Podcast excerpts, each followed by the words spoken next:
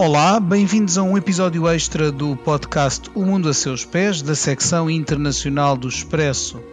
Estamos a gravar na manhã de quarta-feira, dia 2 de agosto de 2023, e uh, esta madrugada tivemos a notícia de que Donald Trump foi formalmente acusado pela tentativa de corromper os resultados eleitorais das presidenciais de 2020. O próprio tinha feito esse pré-anúncio na sua rede social Truth Social e a confirmação pela Justiça Federal eh, já surgiu. O ex-presidente é suspeito de conspiração para defraudar os Estados Unidos, pressão sobre testemunhas, conspiração contra os direitos dos americanos e obstrução de um ato oficial, no caso, a contagem e certificação dos votos que Trump tentou bloquear por vários meios, esbarrando em dezenas de instâncias judiciais, mas culminando na invasão por apoiantes seus da sessão do Capitólio, do Congresso, no edifício do Capitólio, que precisamente fazia essa certificação para formalizar a vitória de Joe Biden. Foram os tristes acontecimentos de 6 de janeiro de 2021 para perceber, por um lado, o que está em causa nestas acusações, que não são as primeiras uh, de que Trump é alvo, mas também para tentar perceber que efeito poderá ter tudo isto nas presidenciais de 2024, para as quais o ex-presidente é ainda o favorito uh, para obter a nomeação do Partido Republicano, convidei a Diana Soler, investigadora de Relações Internacionais do Instituto Português de Relações Internacionais da Universidade Nova. Olá, Diana. Olá, bom dia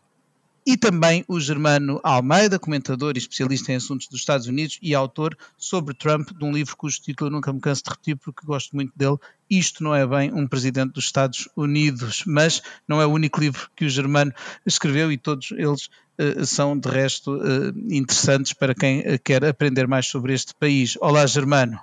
Olá, Pedro e Diana. Eu sou Pedro Cordeiro, editor da secção internacional do Expresso, e a edição técnica deste episódio cabe ao João Luís Amorim.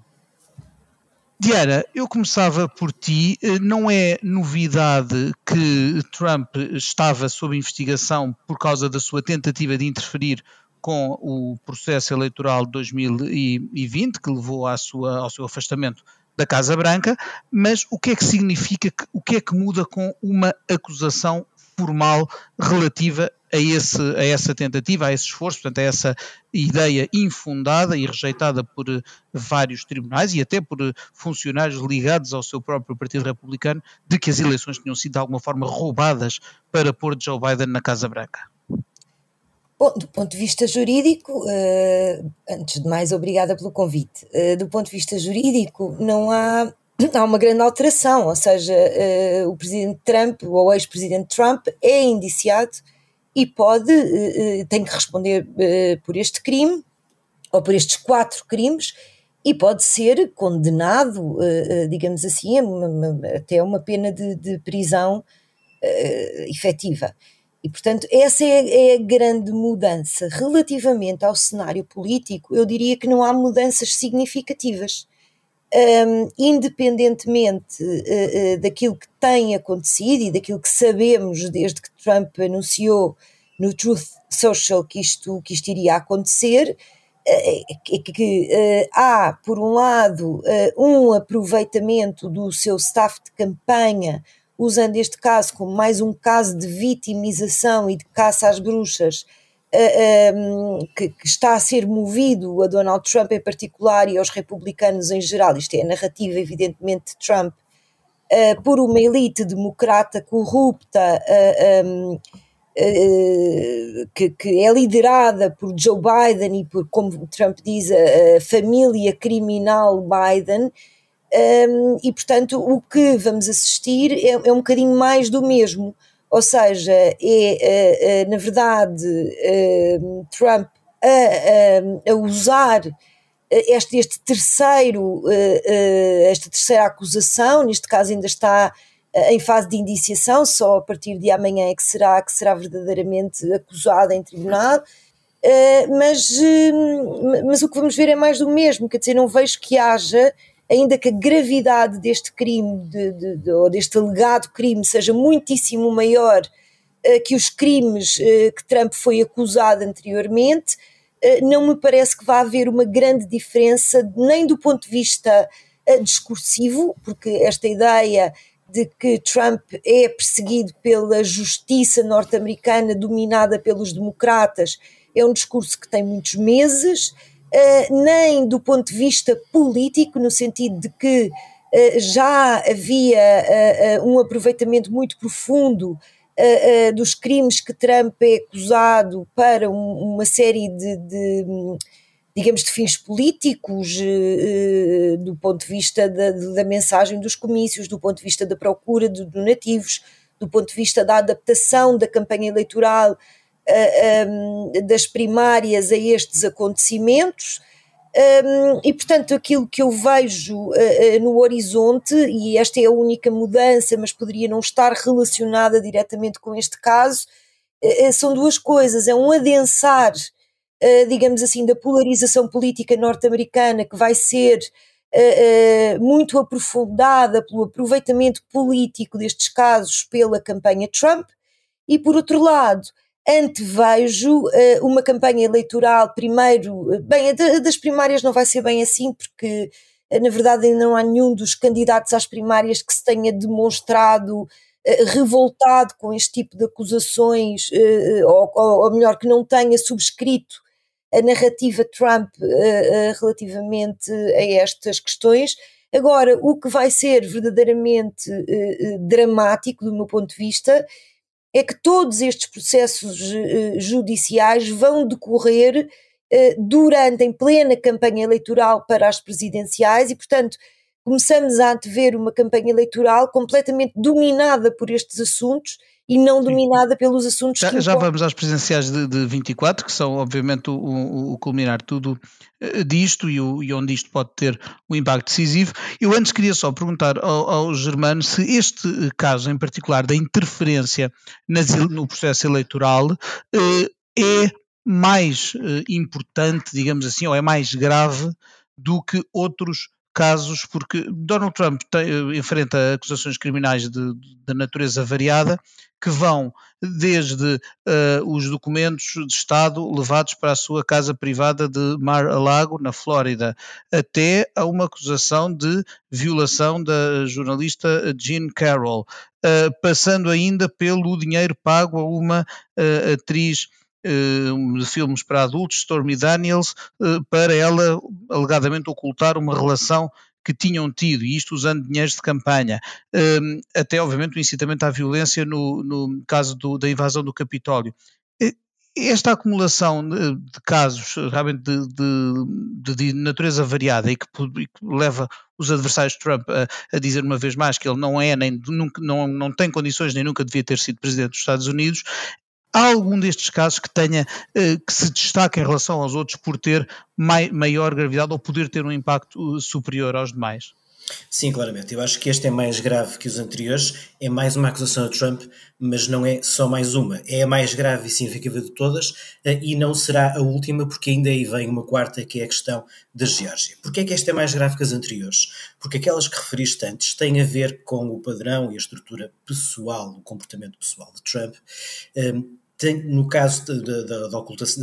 do envio dos documentos para, para uh, Mar-a-Lago, tem, tem a ver com mais do que isso, porque também tem a ver com possível uh, possível fuga de, de, de, informação muito, muito, muito confidencial, interna e de interesse nacional eh, e, portanto, que está a ser analisada, de todo modo, é, tem essencialmente a ver com isso. Este caso, aqui estamos perante um ataque à democracia, estamos, estamos perante uma possível conspiração contra eh, a democracia americana, contra direitos, obstrução e tentativa de obstrução de procedimentos oficiais, e vamos simplificar tem a ver com o ataque ao Capitólio, não só, mas tem a ver com, com o ataque ao Capitólio. E nesse sentido está num plano superior. E eu, um, uh, Isto ponto... também junto da opinião pública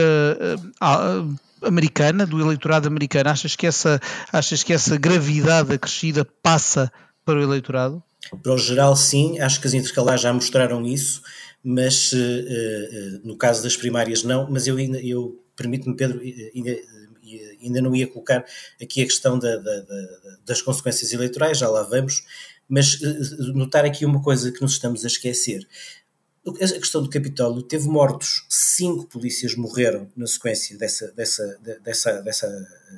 desse momento, 6 de janeiro, teve 140 polícias feridos. Um, o, o, então vice-presidente dos Estados Unidos teve a um minuto e pouco de uh, ser uh, apanhado pelos rioters que diziam hang Mike Pence. E não por acaso Mike Pence ontem reapareceu dizendo que uma pessoa não pode ser mais importante que um sistema, referindo-se ao então Presidente Trump, e, e, lembrando que, que, cinco dias antes da, da, do 6 de janeiro de 2021, Trump lhe disse ao telefone: Você é honesto demais. E ele, ele respondeu-lhe: Não, você sabe que eu não tenho os poderes que você quer que eu, que eu, que eu faça ao tentar reverter a eleição. Está em causa então aqui a questão da reversão eleitoral. Um, lembro também que, do ponto de vista político, isto já teve consequências. O segundo impeachment de Trump teve uma maioria clara na Câmara dos Representantes, com 10 votos republicanos, a provarem estes crimes, e depois o Senado teve uma maioria simples, não teve uma maioria qualificada de dois terços que levasse à destituição do Presidente, mas teve uma maioria em que sete senadores republicanos também uh, uh, consideraram isto confirmado. Depois lembro que continuou depois uma comissão, a Comissão de 6 de Janeiro, que terminou, foi dissolvida politicamente com a maioria republicana na, na, Câmara dos Representantes, mas eu considero que esta eh, acusação judicial é a continuação de um processo que começou desse modo um, e a chave aqui, então, para, a, para a questão política, é a questão temporal. Ou seja, ao contrário dos outros casos, em por exemplo o caso da, da juíza Eileen Cannon relativamente uh, aos, aos documentos uh, em Mar-a-Lago, só vai começar a ser julgado em maio, em numa altura em que possivelmente Trump já estará com a, a nomeação garantida. Uh, neste caso, uh, o procurador Jack Smith tentará uma, um julgamento rápido, sem demora e, por menor importante, possivelmente com um júri de, de, cidadãos, que, que, é uma coisa também aqui uh, relevante. E, portanto, este é claramente o caso mais grave dos três, e não, não uh, convém não esquecer que ainda vem um quarto, que é o telefonema ao, procur, ao secretário de Estado da Geórgia, em que ele, em que ele diz arranje-me 11.700 votos, o telefonema está gravado, em que o então Presidente tenta, uh, interferir, tenta induzir um representante legal do Estado americano a mudar uh, os votos eleitorais uh, e, portanto, o caso da Geórgia, que poderá, de acordo com o Procurador-Geral da Geórgia, estar para ter acusação também para breve, certamente antes do início das primárias, estará englobado, na minha opinião, desses quatro casos, nos dois mais graves a parte deste. Diana, depois voltando agora precisamente pegando nas primárias e neste calendário que vai de alguma forma coincidir Uh, portanto, as, as, primárias começam no início do ano 2024, pre, presume-se que se desenrolem até ao verão, é o costume na, nos partidos, em ambos os partidos uh, americanos. Claro está que neste caso o Partido Democrata não terá provavelmente um processo de primárias uh, normal, mesmo que às vezes aparecem pequenos candidatos a desafiar um, um presidente recandidato, mas é coisa, é coisa rara, portanto, a, a não ser que, que, houvesse algum imprevisto com a saúde de Joe Biden, uh, tudo indica que, que, ele venha a ser eh, candidato a, a um segundo mandato. E, e, portanto, no caso do Partido Republicano, há, tem aparecido vários aspirantes, uns assumidos, outros falados pela imprensa e que ainda não avançaram com uma candidatura, mas todas as sondagens, embora com diferentes graus, todas indicam que Donald Trump está à frente por muito. Em que medida é que, como é, o que é que será? Uh, já estamos habituados a que tudo com Donald Trump seja fora do normal, mas o que é uma campanha para primárias, portanto, com debates públicos, com uh, hustings, com sessões de uh, town hall meetings, com, com perguntas de de cidadãos comuns, etc. Como é que se desenrola uma campanha ao longo de meses, em simultâneo ou intercalada com idas a tribunal ou comparências junto de procuradorias públicas? Uh, bom, isso é, isso é. Eu acho que nós já temos um cheirinho do que é que pode acontecer, mas, mas antes de responder à, à tua pergunta, Pedro, permite-me só que, que, que diga uh, aqui uma palavrinha relativamente àquilo que referiu uh, o Germano eu também me parece que, do ponto de vista judicial e principalmente do ponto de vista político, este é o caso mais grave, no sentido em que o que está em questão é a democracia americana, em última análise. Agora, hum, no fundo, a análise que eu estava a fazer não é uma análise uh, do meu, da minha posição sobre a gravidade e o peso dos casos, é uma análise do, de quais podem vir a ser as consequências políticas uh, dos casos. E a mim parece-me que, eh, do ponto de vista político, estritamente político, não vai haver uma grande diferença, e era esse o ponto. E agora, indo diretamente à tua pergunta, que entronca com isto. Como é que isto vai acontecer? Ora, nós já assistimos, por exemplo, uh, ao town hall da, da, da CNN, enquanto, em que Trump foi, uh, um, foi o primeiro candidato uh, a ser entrevistado, quer pelo jornalista, quer pelo, pelo público. Trump mentiu diversas vezes, a jornalista interpelou diversas vezes relativamente a essas mentiras e Trump limitou-se a responder sem perder a face por um único segundo que a jornalista estava a mentir. E, portanto, eu acho que é isto que nós vamos passar penosamente. Acho que vai ser uma campanha eleitoral profundamente penosa, mas acho que é isto que vai efetivamente dominar a campanha eleitoral se Donald Trump ganhar uh, eh, um, as primárias ou mesmo durante, durante as primárias. Acho que vai andar tudo à volta dos julgamentos de, de Donald Trump, vai andar tudo à volta deste discurso de que Trump é uma vítima do, do, sistema dominado pelos democratas e acho que o debate político vai ser muitíssimo pobre, se é que vai haver algum. Portanto, o que eu acho que, que devemos contar é com uma campanha muito suja, Uh, não devemos esperar, pelas sondagens que tu referiste, uh, uh, ainda agora saiu uma no New York Times que se tornou famosa é a sondagem dos 54-17, em que Donald Trump vai à frente com 54% das intenções do voto nas primárias e Ron DeSantis tem apenas 17%, que é uma diferença tão significativa, tão significativa, eh, enfim, que, que, que quase dá uma vitória antecipada a Donald Trump, ainda que nós saibamos que nas eleições americanas não há vitórias antecipadas de ninguém e, e em situação nenhuma, mas uh, a campanha eleitoral vai andar à volta de duas questões, que é, uh, por um lado, a personalidade do presidente, por um lado, a capacidade do presidente, uh, do ex-presidente Trump, de ser presidente dos Estados Unidos da América devido às acusações que vão pender sobre ele nessa altura, esteja ou não incluído já o caso da Geórgia. Um, e, e, e, depois da parte dos republicanos vai haver um escrutínio profundo da justiça americana, uh, vai haver, uh, digamos assim, acusações fortíssimas, precisamente ao juiz Jack, principalmente ao juiz Jack Smith, relativamente ao sistema judicial americano. E, portanto, o que nós vamos ter na, na, nas eleições, na, na, campanha eleitoral, do meu ponto de vista, é, de um lado, os, os democratas a tentar, de alguma forma, institucionalizar uh, uh, o, o, a moldura penal à volta de Donald Trump, que responderá precisamente como responde sempre, com essa desinstitucionalização em que ele é perito. e com a, a, acusação de que está a ser movida uma caça às bruxas contra si, e devolvendo, digamos assim, acusações permanentes ao sistema de justiça norte-americano, que vai estar, do meu ponto de vista, tão sob escrutínio nas próximas eleições como qualquer um dos candidatos. Numa eleição, já na eleição presidencial propriamente dita, e presumindo que Trump seja o, seja o vencedor, eh, é mais, será mais fácil do que entre um conjunto de republicanos que aspiram ao, à nomeação, será mais fácil a um Joe Biden uh, confrontar Trump e, e fazer ver ao eleitorado que não, que não é oportuno, conveniente, desejável aquele homem voltar a ter o poder? Uh, não, não me parece, por, por uma razão muito simples.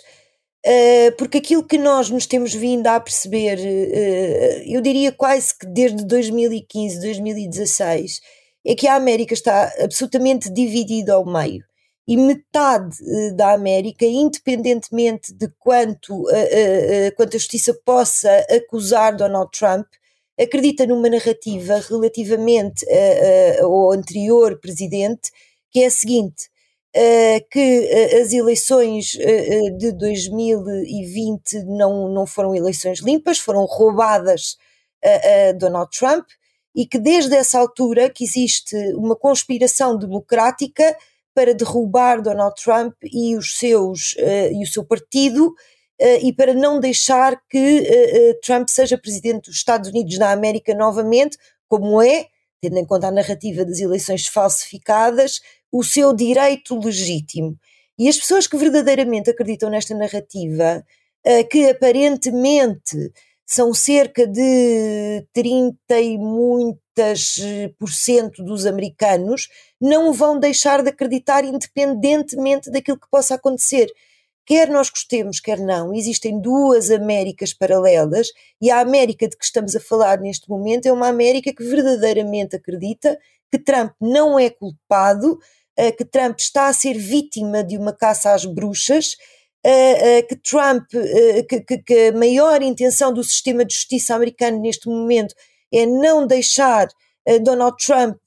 concorrer às eleições ou ser presidente dos Estados Unidos da América e, portanto, quem acredita em toda esta narrativa podem vir todos os tribunais do mundo, podem vir os juízes mais isentos do mundo a, a tentar a, a, inverter esta narrativa que não, não é possível. Quer dizer, isto é aquilo que se chama, no fundo, a política da pós-verdade. é, no fundo, acreditar numa narrativa que, que é elaborada, que é uma narrativa elaborada, que tem, que tem uh, cabeça, tronco e membros, digamos assim, ainda que não uh, seja uma narrativa que, que, que, se cole com, com a factualidade e, que, e que, enfim, e que há um conjunto muito significativo, neste caso, de pessoas que acreditam nessa narrativa. Depois há mais dois pontos que eu vou fazer muito rapidamente. O primeiro é que, efetivamente, há um problema com a justiça norte-americana, nomeadamente a polarização uh, uh, dos Estados Unidos da América, a polarização política e social também chegou à justiça. E é verdade que, independentemente da sua isenção, uh, o procurador Jack Smith, que é o que está a julgar o caso, foi, foi o que construiu a acusação do caso Stormy Daniels e deste caso, foi um procurador que foi eleito na plataforma de prender Trump, custasse o que custasse uh, independentemente dos fundamentos jurídicos, que ele não poderia saber uh, na altura. E, portanto, depois os próprios democratas e o próprio sistema político acaba por se prestar, tal é a polarização, a de facto preencher muitos dos argumentos da narrativa alternativa de Trump. Esse é o primeiro aspecto. o segundo aspecto Uh, é um, ehm, que, uh, independentemente, o que verdadeiramente faltará apurar e o que é verdadeiramente importante apurar, porque penso que é isso, caso Trump seja candidato à Casa Branca, que vai definir se ele é ou não é presidente, ainda que, enfim, estes casos jurídicos todos, eu penso que na eleição presidencial em si, como estava a dizer o Germano, possam ter alguma influência, que é o conjunto de eleitores que são necessários entre os 30 e tal, 30 e muitos por cento da sua base de apoio, 38, 39, e, enfim, a maioria uh, que é necessária para Trump uh, uh, ganhar as eleições, o que é que vai contar mais? Porque nós chegamos a um ponto em que é exatamente assim que as coisas funcionam. Se o facto de Trump ser um homem indiciado por um conjunto de crimes e crimes graves, ou se o, o, o, ódio coletivo dos republicanos aos democratas, que é uma coisa que se sabe que existe devido à polarização política. Portanto, Trump arrisca-se a ganhar as eleições e os americanos arriscam-se a que Trump ganhe as eleições por causa de fatores que não têm absolutamente nada a ver nem com programas políticos, nem com questões políticas concretas, têm a ver com uma hiper, uh, uh, uma hiperbolização da, da, polarização americana que está a ter efeitos que são muito superiores à política e que, mais grave, do meu ponto de vista, estão a transformar a política americana e as instituições americanas, incluindo a justiça, em instituições com muito pouca credibilidade e em instituições com muito pouca margem de manobra para a governabilidade. Porque assim, nós podemos estar aqui a discutir o que é que moralmente é importante ou não é importante, mas a mim parece-me mais importante estar aqui a discutir uh, como é que politicamente estes problemas podem gerar um determinado resultado. E do meu ponto de vista, não é nada claro que o resultado tenha a ver com aquilo que nós, em democracia, esperaríamos que fosse o resultado de ter um candidato arguído a, a casos tão graves como estes, em casos tão graves como estes. Germano, eu queria também perguntar-te, e pegando nisto que, a Diana estava a dizer, pegar agora para o lado do Biden, porque obviamente que sem a mesma gravidade, também Joe Biden tem uh, os seus incómodos, os seus irritantes judiciais, se assim quisermos, uh, se assim quisermos dizer. Porque uh, há investigações ligadas ao seu filho Hunter Biden, que aliás Donald Trump já várias vezes referiu, quase que tentando fazer uma espécie de espelho ou de contrapeso àquelas que pendem sobre ele.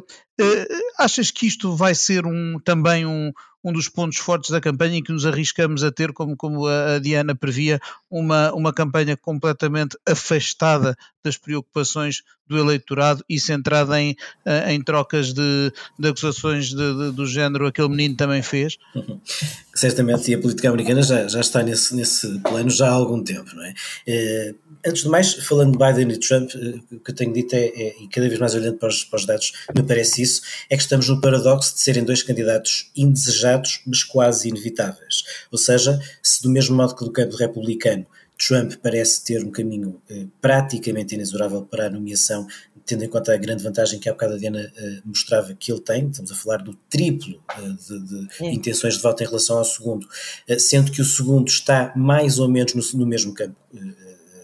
dentro do Partido Republicano, eh, ou seja, uma total ausência de um, de uma, de uma, de uma, de um candidato forte anti-Trump, digamos assim. Do lado do democratas temos o caso de Joe Biden, ou seja, é o presidente e, portanto, numa sessão normal não teria qualquer problema na, na, nomeação e não vai ter. Já agora, apesar de tudo, acho particularmente, não só preocupante, mas mesmo assustador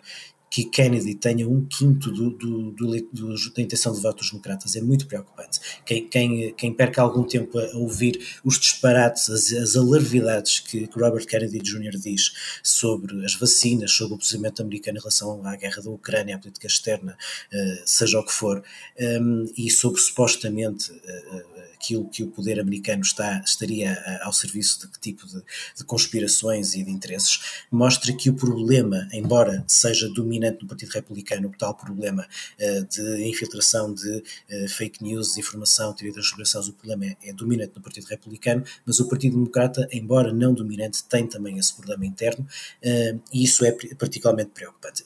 no caso de Joe Biden, eu citaria uma, uma frase que eu acho que sábia do David Axelrod, que era o principal conselheiro político de Barack Obama, que diz quase tudo. Se Joe fosse 20 ou 30 anos mais novo, estava feito. Joe Biden ia ser reeleito com relativa tranquilidade. Mas não é. E, portanto, para mim, o problema de Joe Biden não é eh, o filho Hunter Biden, é a idade. Eh, e parece-me que, e quanto mais penso nisso, mais, mais acho isso, eh, acho que é um pouco irresponsável avançar para a, para a tentativa de reeleição de Joe Biden, porque a eleição não vai ser já, vai ser daqui a quase um ano e meio, para mais quatro, e isso em política conta. Eu, quem não viu, convido a que veja a situação há uns dias do uh, líder da minoria republicana no Senado, Mick McCar uh, uh, Mitch McConnell, Mitch McConnell, Mitch McConnell que é um ano mais velho que o Joe Biden e que no outro dia frisou congelou em público numa Sim, conferência uma espécie de, de, branca, uma espécie de ausência. Um, e portanto, não vale a pena dizermos que a questão não existe, existe. E em política a percepção não é só a percepção, passa a ser uma coisa real. E, e isso explica. Claro, uh, sobretudo quando a idade não é só uma questão numérica e, e, e, implica a perda de de faculdades, Exatamente. como, como parece é ser o caso. mais novo que Biden, não é? Sem dúvida. E, portanto, isso, é, é isso parece-me claro, eh, e embora, atenção, até agora não acho que seja relevante uh, na avaliação de desempenho do Presidente Biden até agora, será obviamente relevante uh, para uma perspectiva de 4 e 6 anos um, e mostra um, que uh, o campo uh, democrata, nesse sentido, meteu-se num grande risco. Ou seja, um, há pouco referi-te a questão das intercalares. as intercalares mostraram-nos uma coisa. A nível de uma eleição geral, uh, o comportamento de negacionista eleitoral da via trampista uh, uh, é algo que, que, que, é uma limitação do ponto de vista de uma eleição nacional. foi isso que vimos em 2020, foi isso que vimos nas intercalares de 2022. Já tínhamos visto de algum modo em 2018, não tão, não tão grave, nas intercalares de 2018. Um, mas há uma questão em 2024, é que em 2022 as intercalares não estava o Presidente Biden no, no boletim. Em 2024 vai estar. E, portanto, neste momento, não faço ideia qual será aquilo que vai pesar mais. E, portanto, a eleição está de facto em aberto e concordo que uh, uh, os americanos, e por consequência nós, arriscamos uh, numa conjugação cósmica de voltar a ver Trump na Casa Branca. Não acho que seja o mais provável, mas não, não parece absolutamente nada impossível quando há o fator Biden desse lado. Um, Deixa-me só dizer-te uma coisa que é o seguinte. Um, eh, realmente, eh, a nível do Partido Republicano, na atual dinâmica, a menção de Trump parece praticamente inevitável, a menos que, que víssemos um, um, um impedimento uh, judicial que é preciso explicar, é muito, muito difícil de acontecer. É muito difícil, é isso que eu ia dizer, no, no, sistema americano, a perda de, destes direitos, do, do direito a, a, ser, a ter capacidade eleitoral passiva, a ser, a poder candidatar-se a cargos judiciais, a cargos políticos, perdão, por via judicial, não é frequente. Não, é? e depois é preciso dizer, portanto, ele terá sempre... É mais fácil um preso de delito comum perder o direito Exato. a voto do que, do que alguém com acusações desta gravidade perder o direito Sim, a, ser presidente. Não são estas acusações, os julgamentos, os julgamentos, mesmo começando, mesmo que haja decisões, haverá sempre recursos. Eh, o Trump tem uma equipa de advogados que está completamente já a trabalhar nisso eh, e que está a olhar para esse calendário. E, portanto, parece-me bastante improvável que ele seja impedido desse ponto de vista. Parece-me que o Ron DeSantis está a, apostar nisso como única hipótese que tem, mas, mas de resto, na dinâmica da corrida republicana, Trump está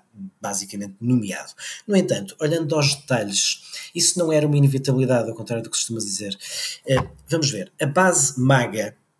é, continua muito forte. Quando eu digo base maga, a que acha que Trump. Make America Great Again. Exato. É aquela que, eh, perante estes casos, não vê que Trump afinal tinha culpa, vê, eh, estão a ver, o sistema está contra nós e, portanto, acha que Trump é um Deus, não tem defeitos. Hum, essa base maga, sendo importante, não é maioritária no Partido Republicano. Estamos a falar de um terço, não chega, eh,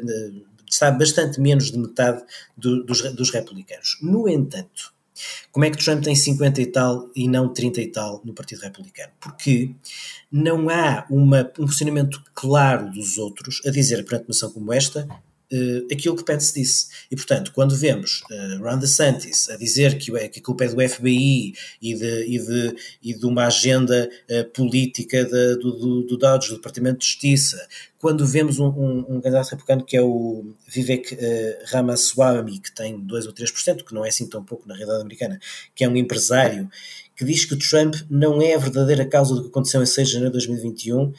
e que o assalto ao Capitólio tem a ver com a censura sistemática e generalizada dos cidadãos. Vemos que há um problema de base numa boa parte do Partido Republicano que vai muito para lá uh, de Trump. E, portanto, o que acontece é que Trump aproveita isso para ter uma maioria neste momento uh, uh, clara e tranquila nesse aspecto. Relativamente a Biden, deixa-me só dizer-te outra coisa. Acontece noutros casos também, está a acontecer também com Biden. É um, é um paradoxo. Nós olhamos para os dados gerais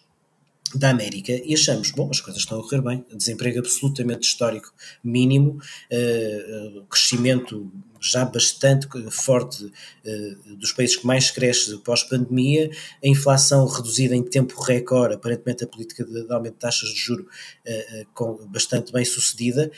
a Fed já teve 10 aumentos, ainda vai continuar a ter, no entanto, a verdade é que o sentimento económico dos americanos é bastante negativo. Biden tem maus desempenhos nas sondagens ao nível da economia. Isso pode ter a ver rapidamente só com duas coisas. Uma, eh, o receio que, que, que, a inflação assim ainda possa causar uma, uma recessão. Eh, os índices mínimos de desemprego enganam-nos porque não nos dá eh, uma noção de, de, que as pessoas consideram que têm uma, uma vida confortável, pelo contrário, por vezes com dois ou três empregos têm má vida uh, e maus salários, isto por um lado, e depois por uma coisa que muitas vezes aqui nos esquecemos, é que para a realidade americana um, o problema de recrutamento, ou seja, haver demasiado emprego disponível e pouca mão de obra, é um problema porque numa economia tão competitiva, numa constante pressão de inovação, é um problema para as empresas isso. E, portanto, neste momento o sentimento económico das empresas e das pessoas nos Estados Unidos não bate certo com os, aparentemente, eh, os aparentes bons números macroeconómicos. Isto tudo, junto à idade, uh, acho que Biden uh, é, uh, terá uma reeleição complicada e imprevisível, e nesse sentido, um deles há de ganhar, mas os dois correm o risco de perder. E com isto o nosso tempo está a chegar ao fim. Um, vamos ver o que é que, quais são os próximos episódios desta novela de Trump. Uh, Resta-me, por enquanto,